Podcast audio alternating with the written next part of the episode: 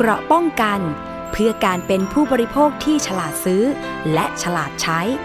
ในรายการ ภูมิคุ้มกัน วัสดีค่ะ คุณผู้ฟังคะขอต้อนรับเข้าสู่รายการภูมิคุ้มกันรายการเพื่อผู้บริโภค วันนี้อยู่กับดิฉันชนาทิพไพรพงศ์นะคะ ทางไทย PBS Podcast ค่ะ ติดตามทุกเรื่องราวของผู้บริโภคกันได้นะคะ ไม่ว่าจะเป็นเรื่องดีๆ หรือว่าเป็นปัญหา พร้อมทั้งเราจะช่วยหาแนวทางในการแก้ไขปัญหานะคะ แล้วก็ขอให้สะท้อนปัญหาของคุณมาได้ ทางทีมงานของรายการภูมิคุ้มกันค่ะ ก็สามารถติดตามที่ facebook.com/thaipbspodcast นะคะ หรือว่าจะเป็นทางสื่อสังคมออนไลน์อื่น ๆ ซึ่งตอนนี้ก็มีทั้ง Twitter นะคะ แล้วก็ IG แล้วก็ YouTube ด้วยนะคะ แต่ว่าถ้าเป็นการเชื่อมโยงออกอากาศที่สถานีวิทยุก็ต้องขอบคุณหลาย ๆ สถานีที่นำรายการภูมิคุ้มกันนะคะ ไปออกอากาศต่อในพื้นที่ให้ประชาชน หลาย ๆ จังหวัดได้รับฟังกันอย่างชัดเจนด้วยนะคะ มีอะไรก็ส่งเสียงมาถึงทีมงานไทย PBS Podcast ได้ค่ะ วันนี้นะคะเราจะมาพูดถึงหลากหลายประเด็นเรื่องของการช่วยเหลือ สำหรับผู้บริโภคประชาชนในช่วง ที่มีการระบาดของเชื้อไวรัสโคโรนาสายพันธุ์ใหม่ 2019 ซาโควี2หรือโควิด -19 แล้วแต่จะเรียกแต่มันก็คือไวรัสตัวร้ายที่ ตอนนี้ทั่วโลกกำลังเผชิญอยู่ แล้วพยายามหาทางที่จะรักษา ยับยั้งไม่ให้มีการแพร่ระบาดไปมากกว่านี้นะคะซาโควี2เนี่ยมันอันตราย ติดได้ง่าย ๆเลยนะคะ จากลมหายใจ จากสารคัดหลั่งที่พ่นออกมา จากน้ำลาย ซึ่งถ้าคนไปที่ไหนเนี่ย มันก็จะตามไปถ้าเกิดว่าคนคนนั้นมีเชื้อซาโควี2หรือโควิด -19 นะคะ เพราะฉะนั้นเนี่ยตอนนี้ค่ะ อย่างไทยเราเองพยายามที่จะยับยั้งโควิด -19 หลากหลายช่องทางนะคะ แล้วผู้ที่ได้รับผลกระทบก็คือประชาชนคนไทยทุกคน ไม่ว่าจะอายุไหนนะคะ ก็ได้รับผลกระทบทั้งนั้นเลย โดยเฉพาะคนวัยทำงานที่จะต้อง มีหน้าที่ในการทำงานเพื่อหาไรายได้มาจุนเจือ ครอบครัว มาดูแลตัวเอง มาเสียภาษีเพื่อประเทศชาติ ต้องบอกอย่างนั้นเลยนะคะ ได้รับผลกระทบทุกหย่อมย่า เพราะว่าหลายกิจการต้องปิดไป เช่น ร้านอาหารห้างสรรพสินค้า ซึ่งตอนนี้เปิดได้เฉพาะในส่วนของอาหารแล้วก็เครื่องใช้ ประจำวันที่จำเป็นกับชีวิตเท่านั้น นะคะ สินค้าอื่นๆ ในห้างสรรพสินค้าไม่สามารถที่จะขายหรือเปิดได้ อันนี้น่าเห็นใจนะคะ มีเสียงสำหรับท่านที่บอกว่าเป็นผู้ประกอบการร้านอาหารในห้างสรรพสินค้า เพราะว่าหลังจากมีมาตรการล็อกดาวน์ของสอบคที่ออกมาในพื้นที่สีแดง 13 จังหวัด รวมทั้งกรุงเทพมหานครเนี่ยนะคะว่า เพื่อหยุดยั้งการแพร่ระบาดก็ต้องหยุดยั้งการรวมตัวของประชาชน โดยเฉพาะตาม จุดรวมตัวเช่นห้างสรรพสินค้า ซึ่งร้านอาหารในห้างเนี่ยเขาก็มีเสียงสะท้อนออกมาเหมือนกันนะคะว่า การที่เขาไม่สามารถเปิดร้านในห้างได้เนี่ยมีผลกระทบมาก เพราะว่าเขาไม่สามารถขายอาหารได้ ขายเครื่องดื่มได้ แต่ว่าเขาต้องมีภาระก็คือพนักงงานที่ร้านเขาเนี่ยก็ต้องทำงานไม่มีรายได้แหละคุณผู้ฟัง แต่เปรียบเทียบกับร้านอาหารนอกห้างสรรพสินค้าอันเนี้ยนะคะ มันเป็นสิ่งที่ หลายคนบอกว่ามันมีความเหลื่อมล้ำหรือเปล่า ร้านเครื่องดื่ม ร้านอาหารนอกห้างสรรพสินค้ายังสามารถเปิดได้ แต่ว่าให้นำกลับบ้านได้นะคะ ร้านอาหารมันเปิดได้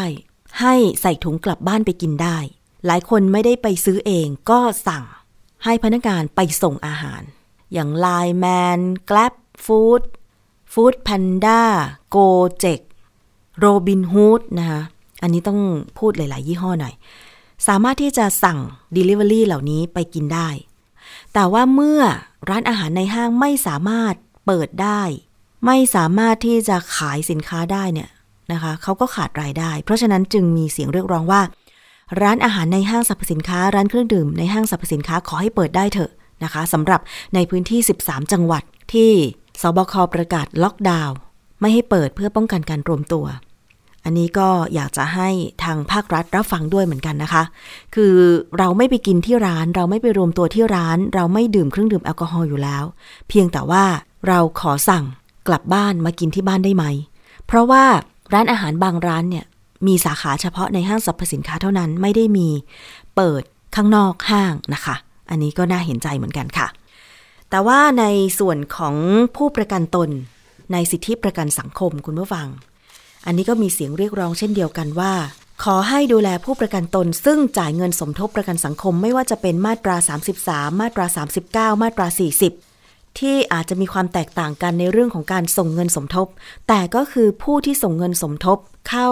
สำนักงงานประกันสังคมเหมือนเหมือนกันนะคะ เพราะฉะนั้นจึงเรียกร้องค่ะ ในมาตรการการดูแลผู้ติดเชื้อโควิด -19 ที่ส่งเงินประกันสังคมด้วยนะคะ ไม่ว่าจะเป็นมาตราไหนก็ตามรวมถึงการเยียวยาก็คือ การที่ทางประกันสังคมได้มีการประกาศไปหลาย ๆ รอบว่าผู้ประกันตนมาตราต่างๆ จะได้รับการช่วยเหลือเยียวยาผู้ที่มีผลกระทบ ไม่ว่าจะเป็นตกงาน ขาดรายได้หรืออื่น ๆ ทางสภาองค์กรผู้บริโภคค่ะ เขาก็ได้มีการจัดเสวนาออนไลน์ เกี่ยวกับเรื่องของมาตรการดูแลผู้ประกันตนที่ติดโควิด -19 ด้วย ขอให้มีความชัดเจนนะคะ โดยเฉพาะการเข้ารับการรักษาในโรงพยาบาล แล้วก็การเปิดสายโทรศัพท์ของประกันสังคม ที่ขอให้เพิ่มคู่สาย ตอบคำถามผู้ประกันตนให้มาก ให้มากขึ้นกว่านี้นะคะ ให้มากเท่ากับสปสชนะคะ คุณผู้ฟัง สภาองค์กรผู้บริโภคค่ะเรียกร้องให้ประกันสังคม เร่งรัดการเพิ่มสายด่วนโควิด -19 อย่างน้อย 300 คู่สาย เพื่อให้ผู้ประกันตนในสิทธิประกันสังคมที่ติดเชื้อโควิด -19 เข้าถึงการช่วยเหลือ รวมทั้งต้องออกแนวปฏิบัติ Home Isolation หรือการรักษาตัวเองอยู่ที่บ้าน รองรับผู้ป่วยกลุ่มสีเขียวก็คือผู้ที่มีอาการไม่มาก กับโรงพยาบาลคู่สัญญาให้ชัดเจนด้วยนะคะ คุณสุภัทรานาคผิวค่ะ ประธานอนุกรรมการด้านบริการสุขภาพ สภาองค์กรผู้บริโภค เสนอให้สำนักงงานประกันสังคมเพิ่มจำนวนสายด่วน 1506 ให้มากอย่างน้อย 300ถึง400 คู่สาย เนื่องจากปัจจุบันมีผู้ประกันตนถึง 13 ล้านคน เพื่อรองรับเรื่องร้องเรียนแล้วก็การขอความช่วยเหลือกรณีที่ผู้ส่งเงินสมทบประกันสังคมเนี่ยติดเชื้อโควิด -19 นะคะ ซึ่งในเรื่องนี้ค่ะทาง นักวิชาการแรงงานชำนาญการกลุ่มงานมาตรฐานทางการแพทย์นะคะ ของสำนักงงานประกันสังคมเนี่ยก็มีการตอบรับคำเชิญไปร่วมรายการเสวนาออนไลน์ ของสภาองค์กรผู้บริโภคนะคะ ซึ่งเรื่องนี้เนี่ยจะเป็นอย่างไรเกี่ยวกับเรื่องของการดูแลผู้ประกันตนของสำนักงงานประกันสังคมที่ติดโควิด -19 เราจะไปฟังเสียงของคุณทีราวีระวงนักวิชาการแรงงานชำนาญการสำนักงงานประกันสังคมค่ะ งานประกันสังคมนะคะ เราก็ได้มีมาตรการในการดูแลผู้ประกันตนนะคะ ที่ป่วยด้วยโรคโควิดนะคะ ตั้งแต่เรื่องการให้ความคุ้มครองดูแลในเรื่องการรักษาพยาบาลนะคะ ในเบื้องต้นนะคะ โดยเราก็ได้ออกประกาศคณะกรรมการ การแพทย์ค่ะในการให้การดูแลผู้ป่วยในส่วนนี้นะคะ แล้วก็มาตรการต่อมาที่สำนักงานประกันสังคมได้จัดสำหรับผู้ประกันตนนะคะ ก็เป็นการตรวจคัดกรองเชิงรุกในสถานประกอบการตามที่ท่านอาจารย์ได้เรียนปัญหาในที่ประชุมเมื่อสักครู่นะคะ โดยสำนักงานประกันสังคมนะคะ ก็ได้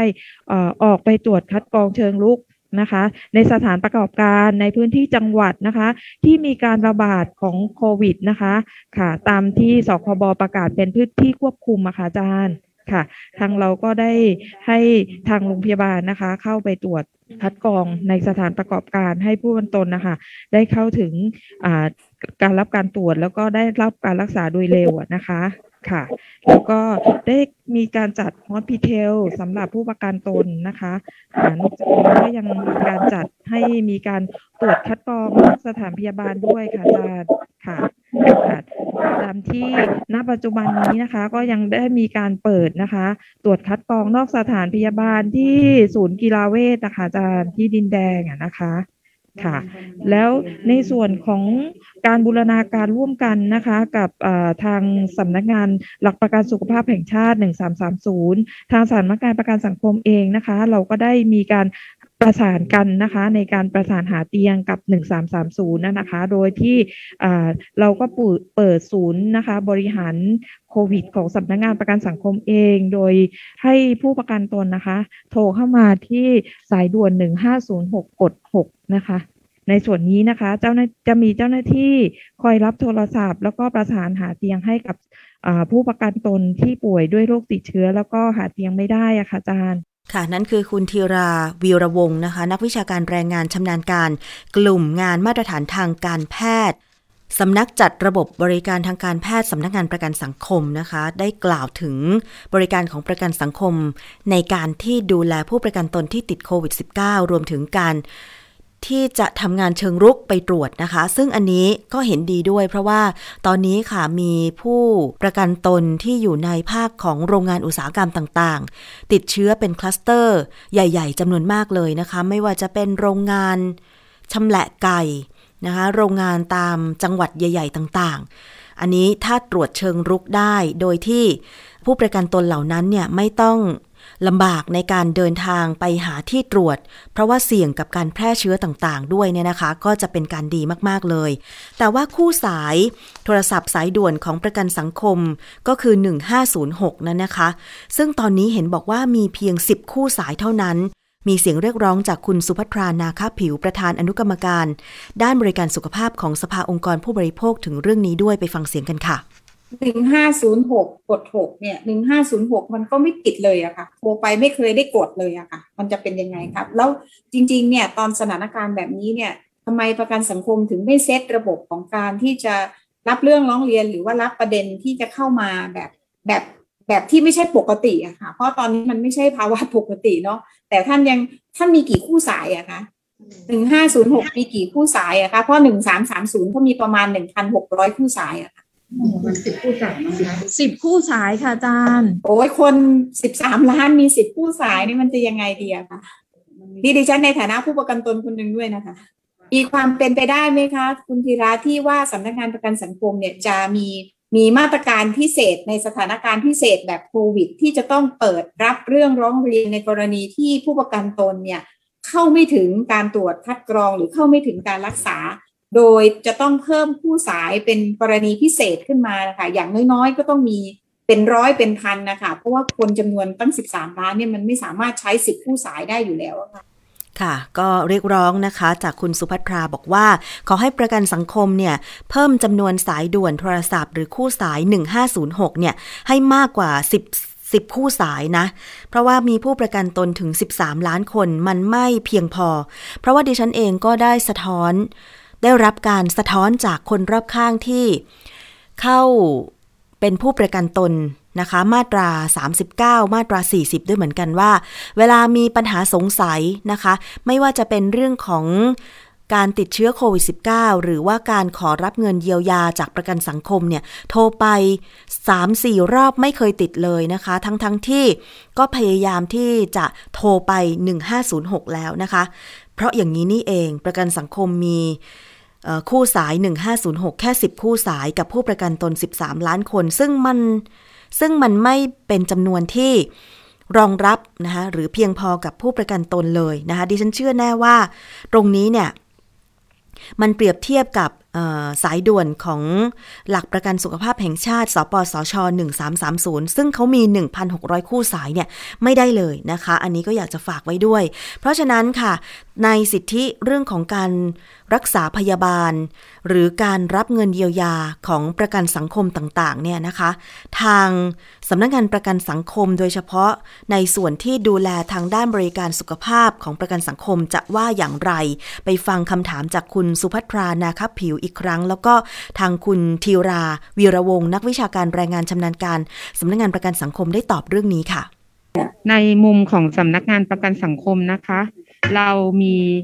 การคุยกันนะคะ เรื่องของการเพิ่มศักยภาพของคนที่เป็น call center 1506อะค่ะ เพื่อให้ทำงานได้เหมือนกับ call center ของ 1330 ซึ่งจริง ๆ ถ้านับ1506ที่มีอยู่ใน call center เนี่ยเรามีเกือบ300ผู้สายถูกไหมคะ และส่วนที่น้องพูดไปว่าเราจะมีสายด่วนพิเศษ1506กด6กับ1506กด7ตรงนั้นอีก20สายตรงนี้ก็จะเป็นศักยภาพที่รองรับในเรื่องของกระบวนการที่จะรับเรื่องจากที่ทางผู้ประกันตนจะติดต่อสอบถาม หรือว่ามีการประสานหาเตียงค่ะ ในมุมนี้เราก็ กำลังดำเนินการแล้วก็พร้อมที่จะทำให้มีความสมบูรณ์ขึ้นนะคะ ทั้งเรื่องของการประสานหาเตียง แล้วก็สอบถามอาการกรณีที่ผู้ประกันตนติดเชื้อแล้วสอบถามเข้ามาค่ะ แต่ว่าโดยตัวข้อมูลที่มันสะท้อนกลับมาว่ามันมีคนที่เข้าไม่ถึงบริการนี้อยู่อีกเยอะ ประเด็นของที่คุณสารีเสนอว่ามีความเป็นไปได้แค่ไหนที่ภายในภายในสัปดาห์หนึ่งที่ท่านจะต้องมี การพัฒนาเพิ่มคู่สายหรือหาแนวร่วมหาภาคีที่จะเข้ามาช่วยในการรับสายโทรศัพท์เพิ่มขึ้นนะคะ เพราะว่าถ้าเป็นระบบแบบนี้เนี่ยผู้ประกันตนแย่แน่ ๆ เลยอะค่ะ ไม่เป็นไรค่ะ คือในมุมเนี้ย เรามีการคุยกันเมื่อวานนะคะ แล้วก็เราจะมีการนัดประชุมกันอีกที โดยการที่เรามอบหมายให้ทางศูนย์สารนิเทศ ที่ดูแลเรื่องระบบสายด่วนเนี่ย ไปพิจารณาเพิ่มมีกลไกการจัดการในเรื่องของการมีสายด่วนเพิ่มเติมนะคะ และมีกระบวนการที่เป็นศูนย์ประสานงานเรื่องนี้ค่ะในระดับทางผู้บริหารของทั้งประกันสังคม แล้วก็กระทรวงแรงงานเนี่ย เราเร่งดำเนินการเรื่องนี้เพื่อรองรับการดูแลผู้ประกันตนเรียบร้อยแล้วค่ะอ่าก็หวังว่าจะทำงานกันอย่างรวดเร็วนะคะ คือการเสวนาออนไลน์ ที่ทางสภาองค์กรผู้บริโภคจัดขึ้นเนี่ยนะคะ โดยได้เชิญ ในส่วนของนักวิชาการแรงงานชำนาญการคุณธีราเข้าร่วมรายการก็เกิดขึ้นเมื่อวันศุกร์นะคะ วันศุกร์ที่ 23 นะคะ เกิดขึ้นเมื่อวันศุกร์ที่ 23 กรกฎาคมที่ผ่านมา ซึ่งคาดว่าในสัปดาห์สุดท้ายของเดือนกรกฎาคมก็คือตั้งแต่ 26 กรกฎาคม 2564 เป็นต้นไปเนี่ยน่าจะมีความคืบหน้าของสายด่วน 1506 ของประกันสังคมนะคะว่า จะสามารถ เพิ่มจำนวนคู่สายได้มากกว่า 10 คู่สายไหม หรือถ้าเพิ่มไม่ได้เนี่ยนะคะ ก็ประสานไปทางสปสช ส่งต่อผู้ป่วยในสิทธิประกันสังคมนะคะ ในการที่จะหาเตียงสำหรับผู้ประกันตนที่ติดโควิด อย่างเร่งด่วนได้ไหม หรือสิทธิ ประกันสังคมที่สามารถเข้ารับบริการ รักษาพยาบาลในโรงพยาบาลหรือโรงพยาบาลสนามต่างๆ เนี่ย ถ้าสมมุติว่าประกันสังคมหาเตียงให้ไม่ได้ จะมีการประสานไปยังหน่วยอื่นนะคะ ส่งต่อ ผู้ป่วยโควิด -19 ในสิทธิประกันสังคมให้ได้ไหมนะคะ อันนี้ทางผู้ประกันตนก็อยากจะเห็นการทำงานที่อย่างรวดเร็วของสำนักงานประกันสังคมนะคะ เพราะว่าขณะนี้ได้รับเรื่องร้องเรียน จากผู้ประกันตนที่ติดเชื้อโควิด -19 เนี่ยเป็นจำนวนมากขึ้นทุกวันนะคะ ว่าต้องการเข้าสู่ระบบการดูแล รักษาไม่ว่าจะเป็นโรงพยาบาลหรือโรงพยาบาลสนาม แต่ในเมื่อสถานการณ์ตอนนี้ในประเทศไทยนะคะ หลายสัปดาห์ที่ผ่านมาเนี่ยมีผู้ติดเชื้อรายใหม่จำนวนเพิ่มมากขึ้น จากหลักพันตอนนี้นะคะ วันที่ 26 กรกฎาคม 2564 เนี่ยผู้ติดเชื้อรายใหม่นะคะ ผู้ติดเชื้อโควิด -19 รายใหม่อยู่ที่ประมาณ 15,000 คนประมาณนะณปัจจุบันนี้ 26 กรกฎาคม 2564 เพราะฉะนั้นเนี่ยตัวเลขมันไม่ลดลงเลยนะคะ การที่หาเตียงในโรงพยาบาลไม่ได้ นะคะ แล้วมีแนวทางในการดูแลผู้ป่วยโควิด -19 ก็คือให้รักษาตัวอยู่ที่บ้านสำหรับผู้ที่ไม่มีอาการหนักหรือเรียกว่า HI Home Isolation แต่ผู้ประกันตนหลายคนค่ะ ไม่ทราบแนวทางปฏิบัติ ว่าจะสามารถที่จะรับยานะคะหรือว่ารับอาหารตามนโยบายของออสอบคได้อย่างไรว่าจะต้องมีแพทย์ผู้ทำการรักษาเนี่ยนะคะวิดีโอคอลไปคุยกับผู้ป่วย วันละสองหนนะคะ วันละสองครั้ง จัดส่งอาหารสามมื้อให้ถึงที่บ้าน แล้วก็จัดส่งยาอย่างเช่น ยาฟาวิพิราเวีย หรือยาสมุนไพรอย่างฟ้าทลายโจรให้ถึงที่บ้าน เรื่องตรงนี้ผู้ประกันตนบางคนไม่ทราบแนวทาง ดังนั้นนะคะ ประกันสังคมเนี่ยจะต้องวางแนวทางเรื่องนี้ให้ชัดเจน รวมทั้ง community isolation นะคะ ก็คือการสร้างชุมชน ในการที่จะติดต่อสื่อสารกับโรงพยาบาลคู่สัญญาของประกันสังคม ที่มีกว่า 300 แห่งทั่วประเทศ ว่าควรจะเป็นมาตรฐานเดียวกัน กับสำนักงานหลักประกันสุขภาพแห่งชาติ หรือสิทธิสปสช ด้วยนะคะ อีกทั้งค่ะเรียกร้องนะคะว่ามีผู้ประกันตนซึ่งเป็นผู้ป่วยเนี่ยติดต่อขอความช่วยเหลือผ่านสายด่วน ของสำนักงานหลักประกันสุขภาพแห่งชาติ 1330เนี่ยถึงร้อยละ 40 ของจำนวนคู่สายที่โทรเข้าไป ดังนั้นเนี่ยประกันสังคมจะต้องปรับตัวนะคะในการเพิ่มจำนวนคู่สาย 1506 ให้ทันกับสถานการณ์การระบาดโควิด -19 เพิ่มจำนวนคู่สายให้มากกว่านี้นะคะ เช่นเดียวกับ ข้อเรียกร้องจากคุณสมชายกระจ่างแสง ชมรมพิทักษ์สิทธิผู้ประกันตน ได้กล่าวบอกว่าสำนักงงานประกันสังคมนะคะ สามารถที่จะออกมาตรการกับโรงพยาบาลคู่สัญญา ในการทำ home isolation การรักษาตัวอยู่ที่บ้าน และ community isolation ได้ และพบว่าร้อยละ 80 ของผู้ที่มีอาการไม่หนักมาก และยังอยู่ในขั้นที่เป็นสีเขียว ไม่จำเป็นจะต้องเข้ารับการรักษาตัวในโรงพยาบาล เพราะยังดูแลตัวเองได้ค่ะ ทั้งนี้สภาองค์กรผู้บริโภคก็มีข้อเสนอ ไปยังสำนักงงานประกันสังคม อย่างเช่น ออกประกาศให้ผู้ประกันตนทุกคน สามารถไปตรวจคัดกรองที่จุดตรวจในเครือข่ายของประกันสังคม หรือโรงพยาบาลคู่สัญญาได้ ทั้งหมดทุกคนต้องได้รับการเยียวยาอย่างเท่าเทียม และต้องรีบจัดหาวัคซีนให้เพียงพอสำหรับแรงงานไทยและแรงงานข้ามชาติ อันนี้ก็คือข้อเรียกร้องจากคุณสมชาย กระจ่างแสงจากชมรมพิทักษ์สิทธิผู้ประกันตนนะคะ เราเห็นถึงความเดือดร้อนของพี่น้องทุกคนเลย โดยเฉพาะผู้ที่ส่งเงินประกันสังคมนะคะ เดือนละเดือนละหลายร้อยบาทนะคะ อย่างมาตรา 33 เนี่ย ก็มีผู้ประกันตนหลายสิบล้านคนนะคะ ไม่รวมถึงมาตรา 39 ที่ผู้ประกันตนเนี่ยนะคะ ฝ่ายหนึ่ง สิทธิในการที่จะได้รับการชดเชยเยียวยาจากประกันสังคม อาจจะไม่เท่าเทียมกันนะคะ ไม่ว่าจะเป็นมาตรา 33 มาตรา 39 หรือว่าผู้ประกอบการมาตรา 40 เนี่ยนะคะ แต่ยังไงก็ตามมีเสียงเรียกร้องแบบนี้ ก็อยากจะให้สำนักงงานประกันสังคม เร่งพิจารณา มาตรการหรือการช่วยเหลือ อย่างเร่งด่วนนะคะอย่างกรณีของการรับเงินชดเชยเยียวยาเนี่ยก็มีข่าว ล่าสุดนะคะจากรองโฆษกสำนักงงานประกันสังคมกระทรวงแรงงานค่ะ คุณลัดดาแซ่ลีนะคะ เปิดเผยบอกว่าสำนักงานประกันสังคมได้เปิดรับสมัคร แรงงานอิสระหรือผู้ประกอบอาชีพอิสระ ที่มีอาชีพ ขออภัยค่ะ ที่มีอายุตั้งแต่ 15 ปีบริบูรณ์ แต่ไม่เกิน 65 ปีบริบูรณ์ เพื่อขึ้นทะเบียนเป็นผู้ประกันตนมาตรา 40 ได้รับความคุ้มครองและสิทธิประโยชน์ประกันสังคม เลือกได้ 3 ทางเลือกค่ะ ก็คือทางเลือกที่ 1 จ่าย 70 บาท ทางเลือกที่ 2 จ่าย 100 บาท ทางเลือกที่ 3 จ่าย 300 บาท ซึ่งสามารถสมัครง่ายๆ ได้หลายช่องทาง เพียงใช้บัตรประชาชนใบเดียว พร้อมจ่ายเงินสมทบได้ทันที ทุกช่องทางการสมัคร และชำระเงิน โดยไม่เสียค่าธรรมเนียมแต่อย่างใดนะคะ ขณะนี้สำนักงงานประกันสังคมพบว่ามีแรงงานอิสระให้ความสนใจ สมัครเป็นผู้ประกันตนตามมาตรา 40จำนวนมากค่ะ และมีการสมัครผ่านช่องทางต่างๆ เช่น ผ่านร้านสะดวกซื้อนะคะ อย่าง 7 e เ e ่ e อห้างบิ๊กซี แล้วก็ธนาคารทกสทุกสาขา เครือข่ายประกันสังคมทั่วประเทศ สมัครที่สายด่วนประกันสังคม 1506 แล้วก็เว็บไซต์ประกันสังคมก็คือ www.sso.go.th นะคะ ซึ่งพบว่ามีแรงงานอิสระจำนวนมาก ทำการสมัครด้วยตนเอง ผ่านเว็บไซต์แล้วก็ช่องทางอื่น และยังไม่จ่ายเงินสมทบเป็นจำนวนมากนะคะสำนักงานประกันสังคมจึงขอแจ้งให้แรงงานภาคอิสระทราบว่า การสมัครเป็นผู้ประกันตนตามมาตรา 40 จะมีสถานะความเป็นผู้ประกันตนตามกฎหมาย เมื่อจ่ายเงินสมทบงวดแรกแล้วเท่านั้น และโปรดชำระเงินสมทบอย่างต่อเนื่องทุกเดือน เพื่อสิทธิประโยชน์ของตัวท่านเอง ซึ่ง สามารถสอบถามไปได้ที่สายด่วน 1506 นะคะ ให้บริการไม่เว้นวันหยุดราชการตลอด 24 ชั่วโมง อันนี้ก็คือช่องทางการสมัครเป็นผู้ประกันตน ตามมาตรา 40 ก็คือสำหรับคนที่มีอาชีพอิสระนะคะ แต่ปัญหาก็คือว่าคู่สายหรือสายด่วนประกันสังคม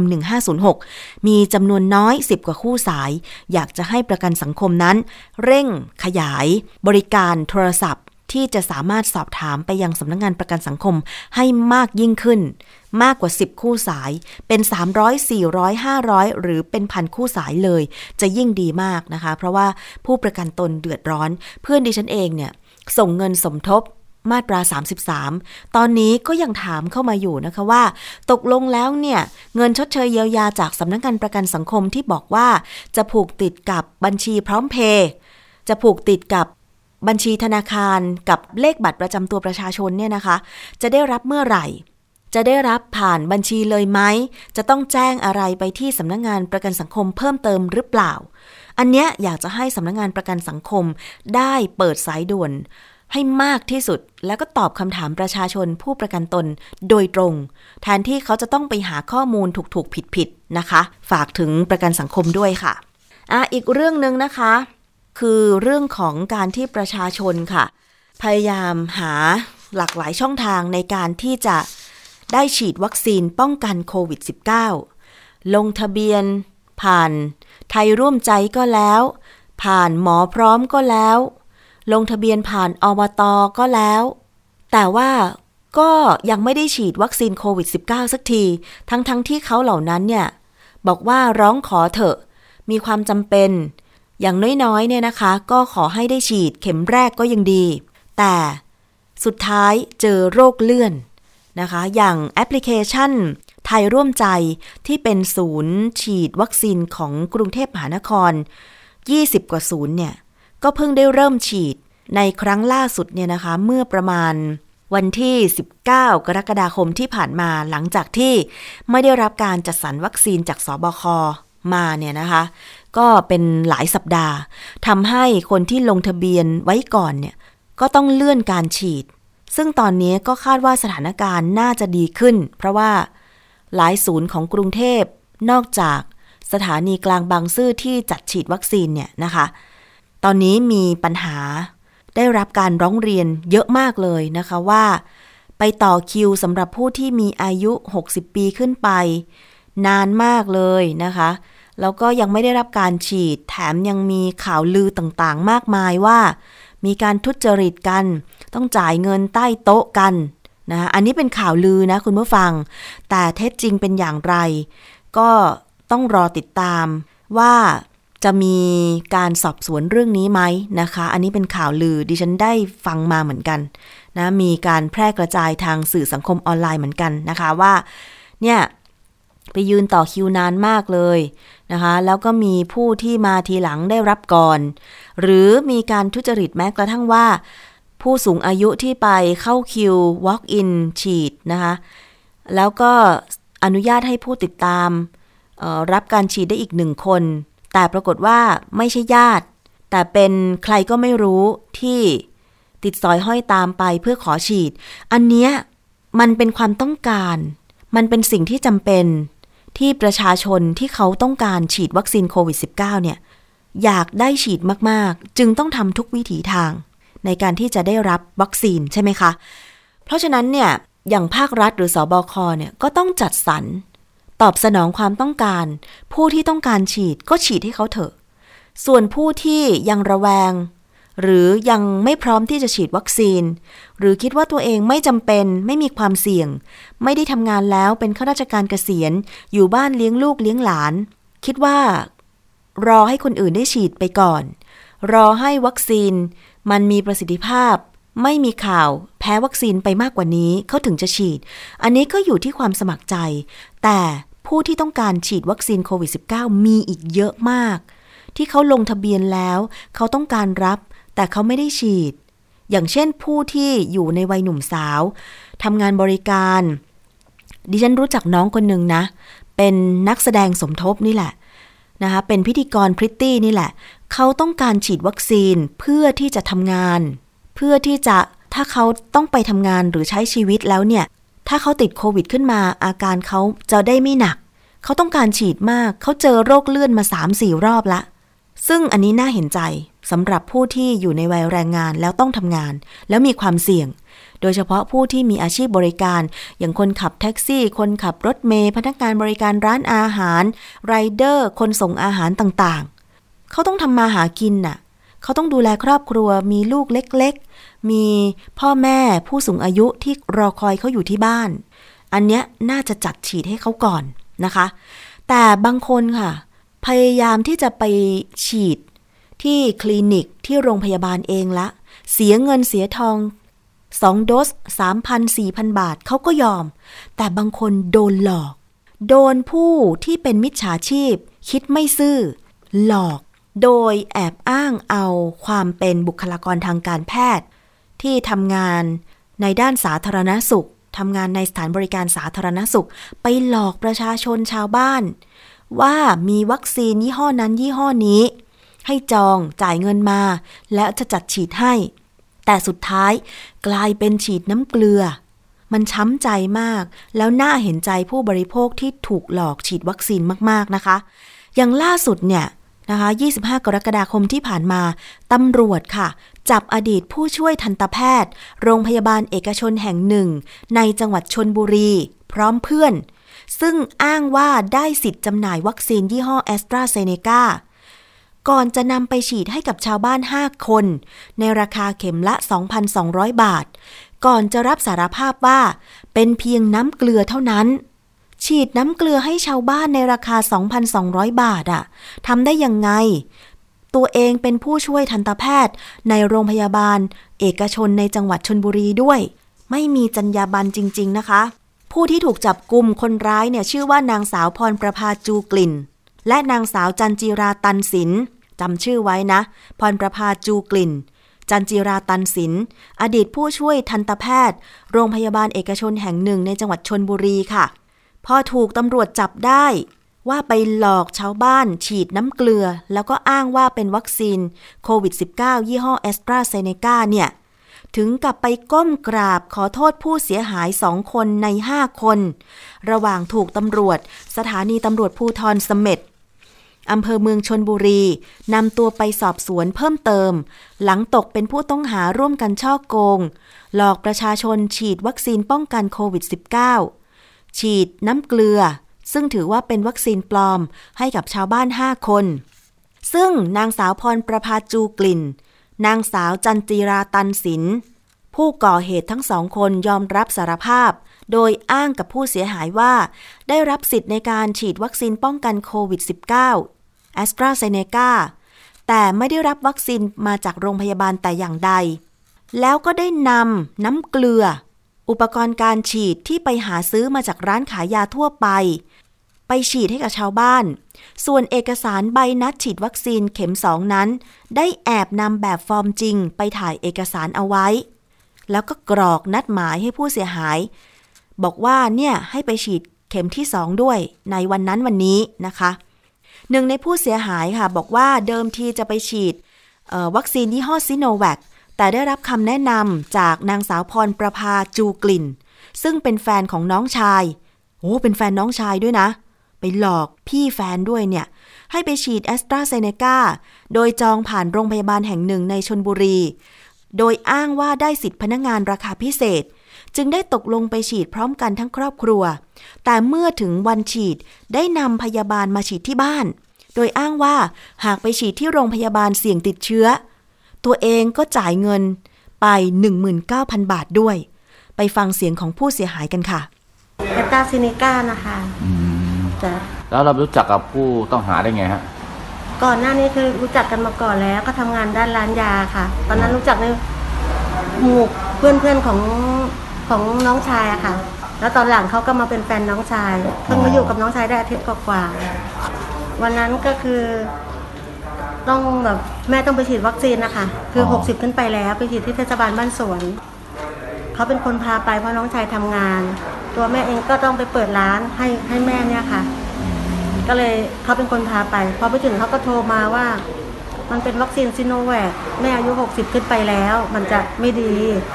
อยากให้แม่เป็นฉีดเป็นเอตาซินิก้าให้หนูจอง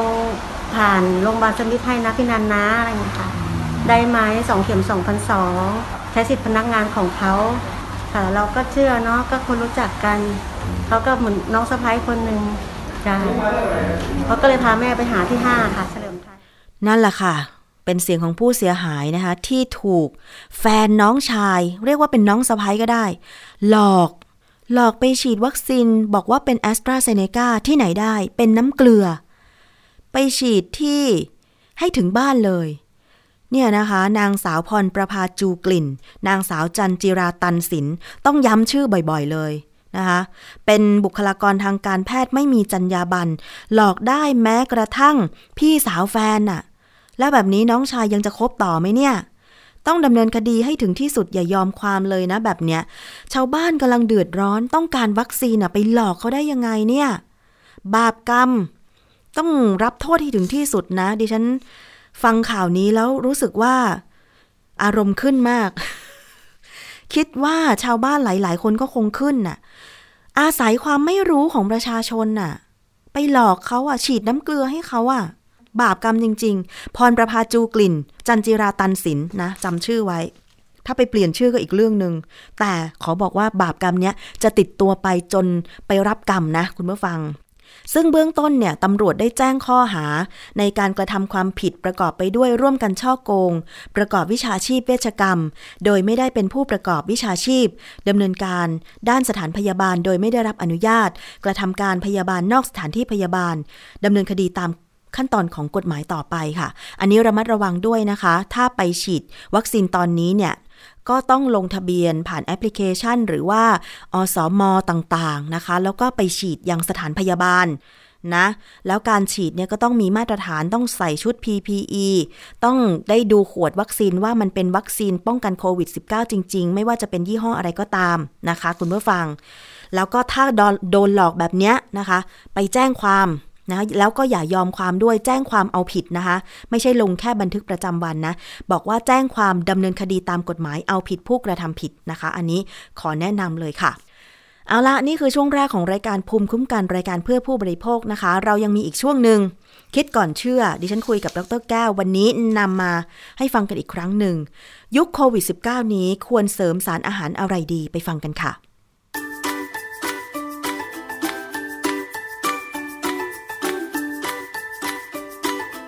ช่วง คิดก่อนเชื่อ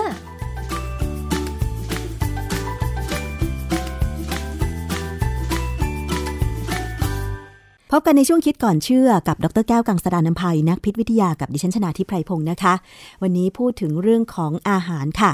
ในยุคที่โควิด -19 ระบาดเนี่ยหลายคนพยายามที่จะดูแลตัวเองด้วยการกินอาหารที่มีประโยชน์ แล้วก็เสริมด้วยการออกกำลังกายเท่าที่จะทำได้ ถึงแม้ว่าสถานออกกำลังกายจะปิดก็ตาม แต่ก็มีความพยายามนะคะ ในการที่จะออกกำลังกายอยู่ที่บ้าน แต่ว่าเรื่องของอาหารที่หลายคนเนี่ยมักจะไปได้ข้อมูลจากการแชร์สื่อสังคมออนไลน์ว่า ต้องกินอันนั้นสิ ต้องกินอันนี้สิ ถึงจะมีสุขภาพแข็งแรง อย่างหนึ่งที่ดิฉันเคยได้ยินนะคะ ก็คือมีการแชร์สรรพคุณของสมุนไพรเช่นกระชาย บอกว่ามันจะช่วยทำให้สุขภาพแข็งแรงนะคะ แล้วก็ต้านไวรัสได้ดีอะไรประมาณนี้นะคะ แต่ข้อมูลตรงนี้ที่เราได้มาเนี่ยมันจะจริงหรือไม่ มันมีงานวิจัยทางวิทยาศาสตร์อะไรมารองรับไหม เวลาเราได้ยินข่าวว่าควรจะกินสารโน้นสารนี้เพื่อต้านโควิด -19 มันต้านได้จริงหรือเปล่านะคะ ต้องไปฟังจากอาจารย์แก้วค่ะอาจารย์คะ เรื่องของการเสริมสารอาหารในช่วงโควิด -19 ระบาด เพื่อให้เรามีภูมิคุ้มกันที่ดี จริงมากน้อยขนาดไหนคะอาจารย์ เรื่องนี้นะเรื่องการกินอาหาร หรือว่าการเสริมอาหารที่มากกว่าเดิมเนี่ยนะที่เราปกติเรากินอาหาร ถ้าเรากินครบห้าหมู่เนี่ยการเสริมเนี่ยไม่จำเป็นใช่ไหมฮะแต่ว่าบางครั้งเนี่ย เรามีความรู้สึกว่ามันต้องเพิ่มนี้สักหน่อยนะเพราะช่วงนี้มันระบาดมีมีโรคระบาดเราก็อยากให้ภูมิต้านทานดี การเสริมแบบเนี้ยอาจจะได้ผลหรืออาจจะเป็นแค่กำลังใจนะฮะอือฮึผมไปเจอใน Facebook ของคนหนึ่งเขาก็อ้างข้อมูลจากคนที่เคยเป็นนักการเมืองบ้านเราเนี่ยนะเขาบอกว่าควรจะกินวิตามินซีกับสังกะสีอืมให้มากขึ้น เพื่อช่วยเรื่องภูมิคุ้มกันเขาก็พูดแค่ไปเปรยแค่เนี้ยก็มีคนหนึ่งผู้หญิงคนหนึ่งเป็นหมอ หมอคนเนี้ยเขาทำงานเกี่ยวกับ anti aging ก็คือการเวชศาสตร์ชะลอวัยค่ะเขาก็ขึ้นไปอวยในใน Facebook เลยว่าเป็นเรื่องจริงเห็นไหมหมอบางคนมีคนบางคนอะโจมตีว่าอาหารเสริมไม่มีงานวิจัยรับรองเห็นไหมนักการเมืองคนเนี้ยยัง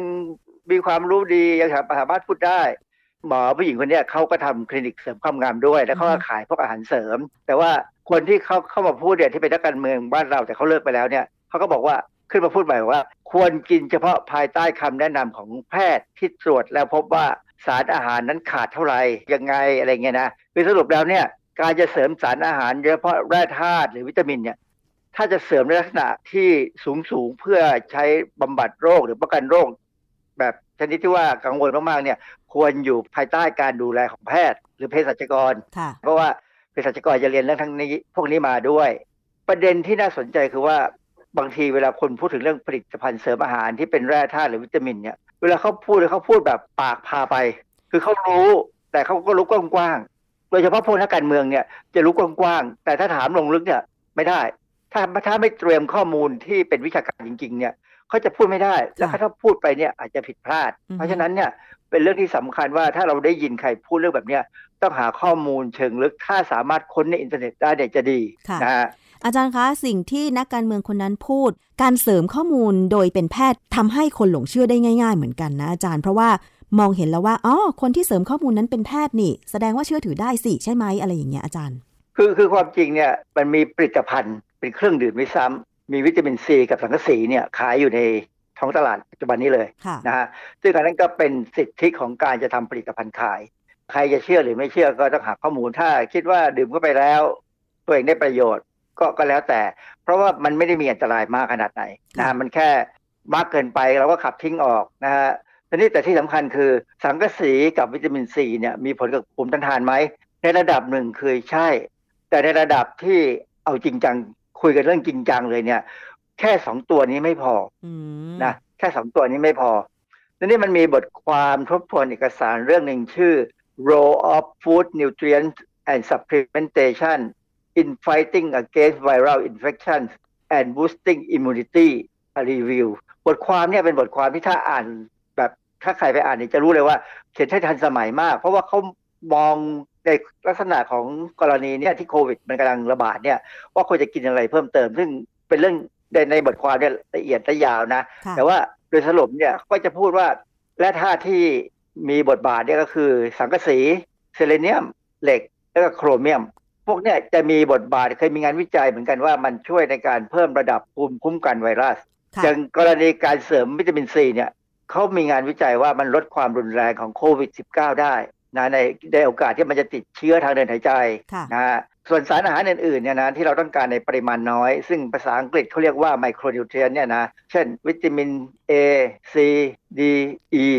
พวกเนี้ยมีส่วนสำคัญมากเลยในการ ทำงานของภูมิคุ้มกันภูมิต้านทานในตัวเราเนี่ยนะในการต่อสู้กับเชื้อโรคต่างๆ แต่ที่สำคัญที่สุดการขาดสารอาหารที่ต้องการในปริมาณน้อยเนี่ยนะไม่ว่าชนิดไหน แค่ขาดแค่ตัวเดียวเนี่ยนะหรือได้ไม่พอที่ร่างกายต้องการเนี่ย มันส่งผลเสียต่อกระบวนการในร่างกายทั้งหมดเลย รวมถึงภูมิต้านทานอ๋อนั่นคือเหตุผลนั่นคือเหตุผลที่ว่า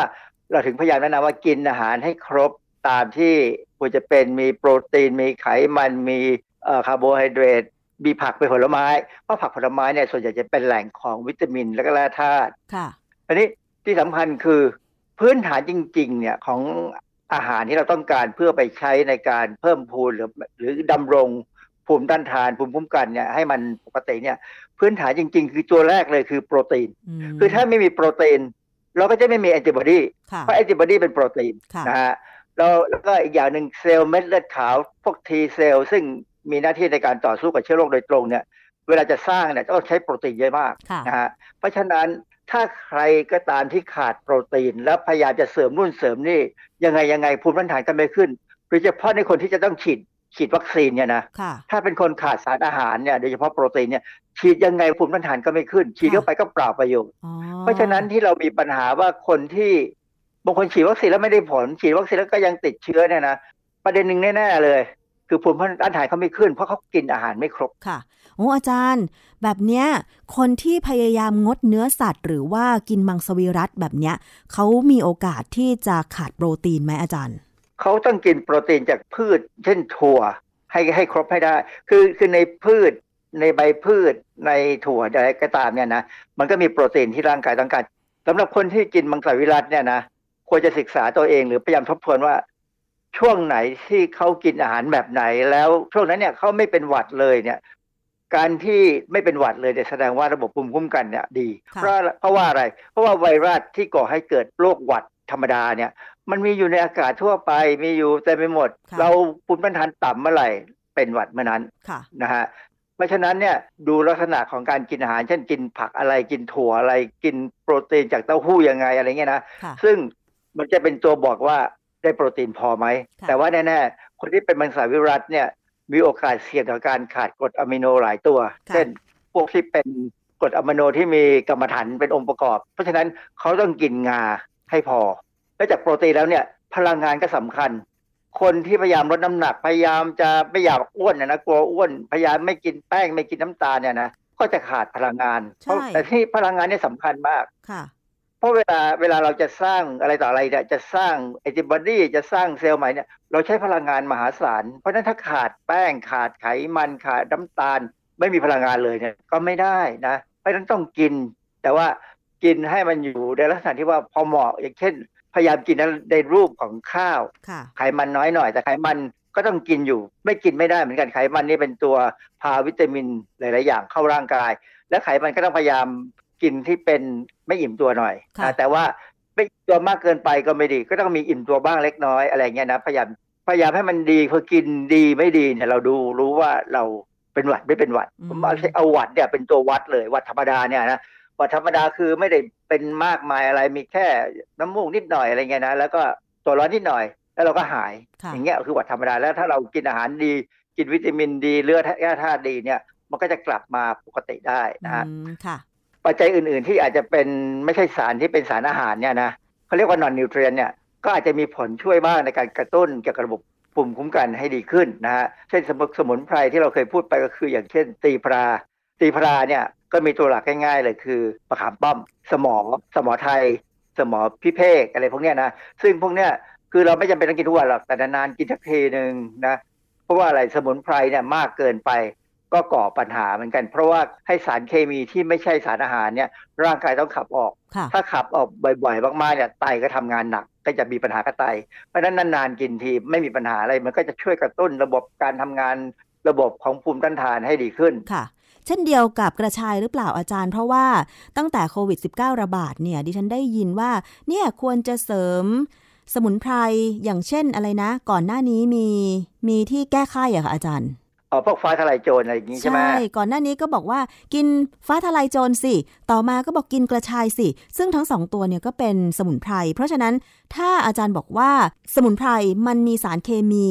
ที่ไม่ใช่อาหารถ้าเรากินเข้าไปมากๆ เกินความต้องการร่างกายก็ขับออก เพราะฉะนั้นไม่ว่าจะเป็นสมุนไพรอะไร เช่นกระชายเนี่ยก็ไม่ควรกินเยอะหรอคะ ถ้ากินเป็นอาหารนี่ก็พอดีพอดีใช่ไหมอาจารย์ กระชายกินในลักษณะของอาหารเนี่ยไม่น่ามีปัญหา เพราะว่าเออเราก็ไม่ได้ใส่เยอะ ค่ะกระชายเนี่ยเขามีความเผ็ดร้อนในตัว การกินกระชายในอาหารเนี่ยไม่มีปัญหาเลย แต่ถ้ากินลักษณะของน้ำต้มเนี่ยผมกังวลนะอือฮึเพราะว่ามันจะเข้มข้นไปไหม เราจะรู้ไหมว่าควรจะใช้เท่าไหร่ที่ดูในข่าวทางโทรทัศน์เนี่ยเขาใช้กระชายค่อนข้างเยอะนะอืมกระชายขิงข่าตะไคร้อะไรก็ตามเนี่ยมากเกินไปจะไม่ดีแน่ค่ะนะฮะเพราะฉะนั้นเนี่ยถ้ากินในรูปของอาหารเนี่ยไม่มีปัญหาต่อให้กินทุกวันเป็นทุกมื้อ ผมว่าก็ไม่มีปัญหาเพียงแต่ว่าเราจะเบื่อไปเองแค่นั้นเออืงอฮึใช่ไหมใช่ใครจะกิน ใครจะกินแกงป่าในทุกวันเลยทุกมื้อถูกอาจารย์ก็ต้องเปลี่ยนไปนะเรื่อยเปลี่ยนไปเรื่อยๆนะกินสองสามวันกินครั้งหนึ่งอะไรเงี้ยไม่มีปัญหานะเพราะฉะนั้นแม้กระทั่งอย่างพูดถึงพะโล้อย่างเงี้ยๆค่ะในพะโล้เนี่ยก็มีสมุนไพรทั้งหลายตัวที่มีประโยชน์ทั้งนั้นอะใช่แต่สมุนไพรพวกนี้มีทั้งประโยชน์และมีโทษ ถ้ากินมากเกินไปใครกินพะโล้ทุกทุกวันวันละสามมื้อก็ได้ผลมีปัญหาเหมือนกันแหละนะฮะเพราะฉะนั้นสรุปแล้วเนี่ยกินอาหารให้หลากหลาย อย่างที่เราพูดตลอดเวลากินอาหารให้หลากหลาย กินให้พอเหมาะมีผักผลไม้ แล้วกินให้พออิ่มค่ะ สรุปแล้วก็คือว่าถ้าเราได้ยินข้อมูลข่าวสารเกี่ยวกับ การเสริมสารอาหารในช่วงโควิด -19 ระบาด เพื่อเสริมภูมิต้านทาน เสริมภูมิคุ้มกันในร่างกายของเรา ให้เราไปหาข้อมูลก่อน อย่างเช่น ที่บอกว่าต้องเสริมสังกะสีกับวิตามินซีซึ่งจริง ๆ แล้วอาจารย์ ที่อาจารย์บอกว่า ไม่ใช่แค่สังกะสีกับวิตามินซี เท่านั้นที่จะทำงานร่วมกัน ถ้าจะให้ภูมิต้านทานของร่างกาย มีภูมิที่ดี ต้องมีทั้งสังกะสี ซิลิเนียม เหล็ก โครเมียม วิตามินซี แล้วที่สำคัญคืออย่าขาดโปรตีนเด็ดขาดใช่ไหมอาจารย์ ประมาณนั้นแต่ว่าเอางี้ถ้าใครไม่สบายใจคิดว่ากินอาหารแล้วอาจจะไม่พอเนี่ยนะเอออยากจะไปซื้ออวิตามินวิตามินรวมเม็ด หรือว่าที่มีแร่ธาตุด้วยนะ มันมีวิตามินตัวหนึ่งผมอยู่ในอยู่ในมือผมนะผมไม่พูดถึงยี่ห้อนะเขาจะมีแร่ธาตุที่เราต้องการเนี่ย ครบมีค่ะวิตามินที่เราต้องการครบ คือมีทั้งวิตามิน A วิตามินดีมีวิตามิน B ตั้งหลายตัวห้าหกตัวนะฮะมีวิตามินซีด้วย แล้วก็มีแร่ธาตุโหไล่ไปตั้งแต่แคลเซียมเหล็กโพแทสเซียมแมกนีเซียม แคลเซียมสังกะสีทองแดงมีครบเลยนะเม็ดละบาท ถามว่าซื้อได้ที่ไหน อันนี้คงไม่เป็นปัญหาไม่ไม่คงไม่เป็นปัญหา ถ้าจะบอกว่าซื้อได้ที่โอสถสลาของคณะเภสัชจุฬาเม็ดละบาทค่ะนะเขาจะขายกระป๋องหนึ่งมีร้อยเม็ดก็คือกระป๋องหนึ่งก็ถ้าซื้อทั้งกระป๋องก็ประมาณ 90 บาท ค่ะ อาจารย์แล้วต้องกินนะยังไงอะวันละเม็ดแค่นั้นกินจริง ๆ ผมผมบอกให้ว่า ถ้าเรากินอาหารครบนะไม่ต้องกินก็ได้ แต่ถ้าเราจะกินถ้าเรากังวลกินวันละเม็ดก็แก้ปัญหากังวลเท่านั้นเองค่ะ ก็ก็มันก็ไม่ได้ผิดไม่ไม่ได้อันอันตรายอะไรเท่าไหร่เพราะปริมาณมันต่ำกว่าการเป็นยาอือฮึเป็นปริมาณที่ช่วยเสริมให้ร่างกายนี่ควรจะปกติค่ะส่วนใหญ่แล้วถ้ากินเกินก็จะขับออก แต่ถ้าเราไปกินเป็นแบบผลิตภัณฑ์เสริมอาหารบางอย่างนะ มันสูงเกินไปอือฮึน่ากลัวมากค่ะ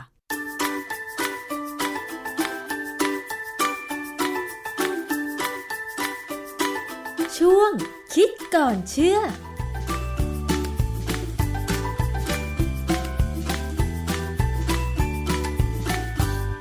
และนี่ก็คือช่วงคิดก่อนเชื่อกับดรแก้วกังสดานนภัยนักพิษวิทยานะคะ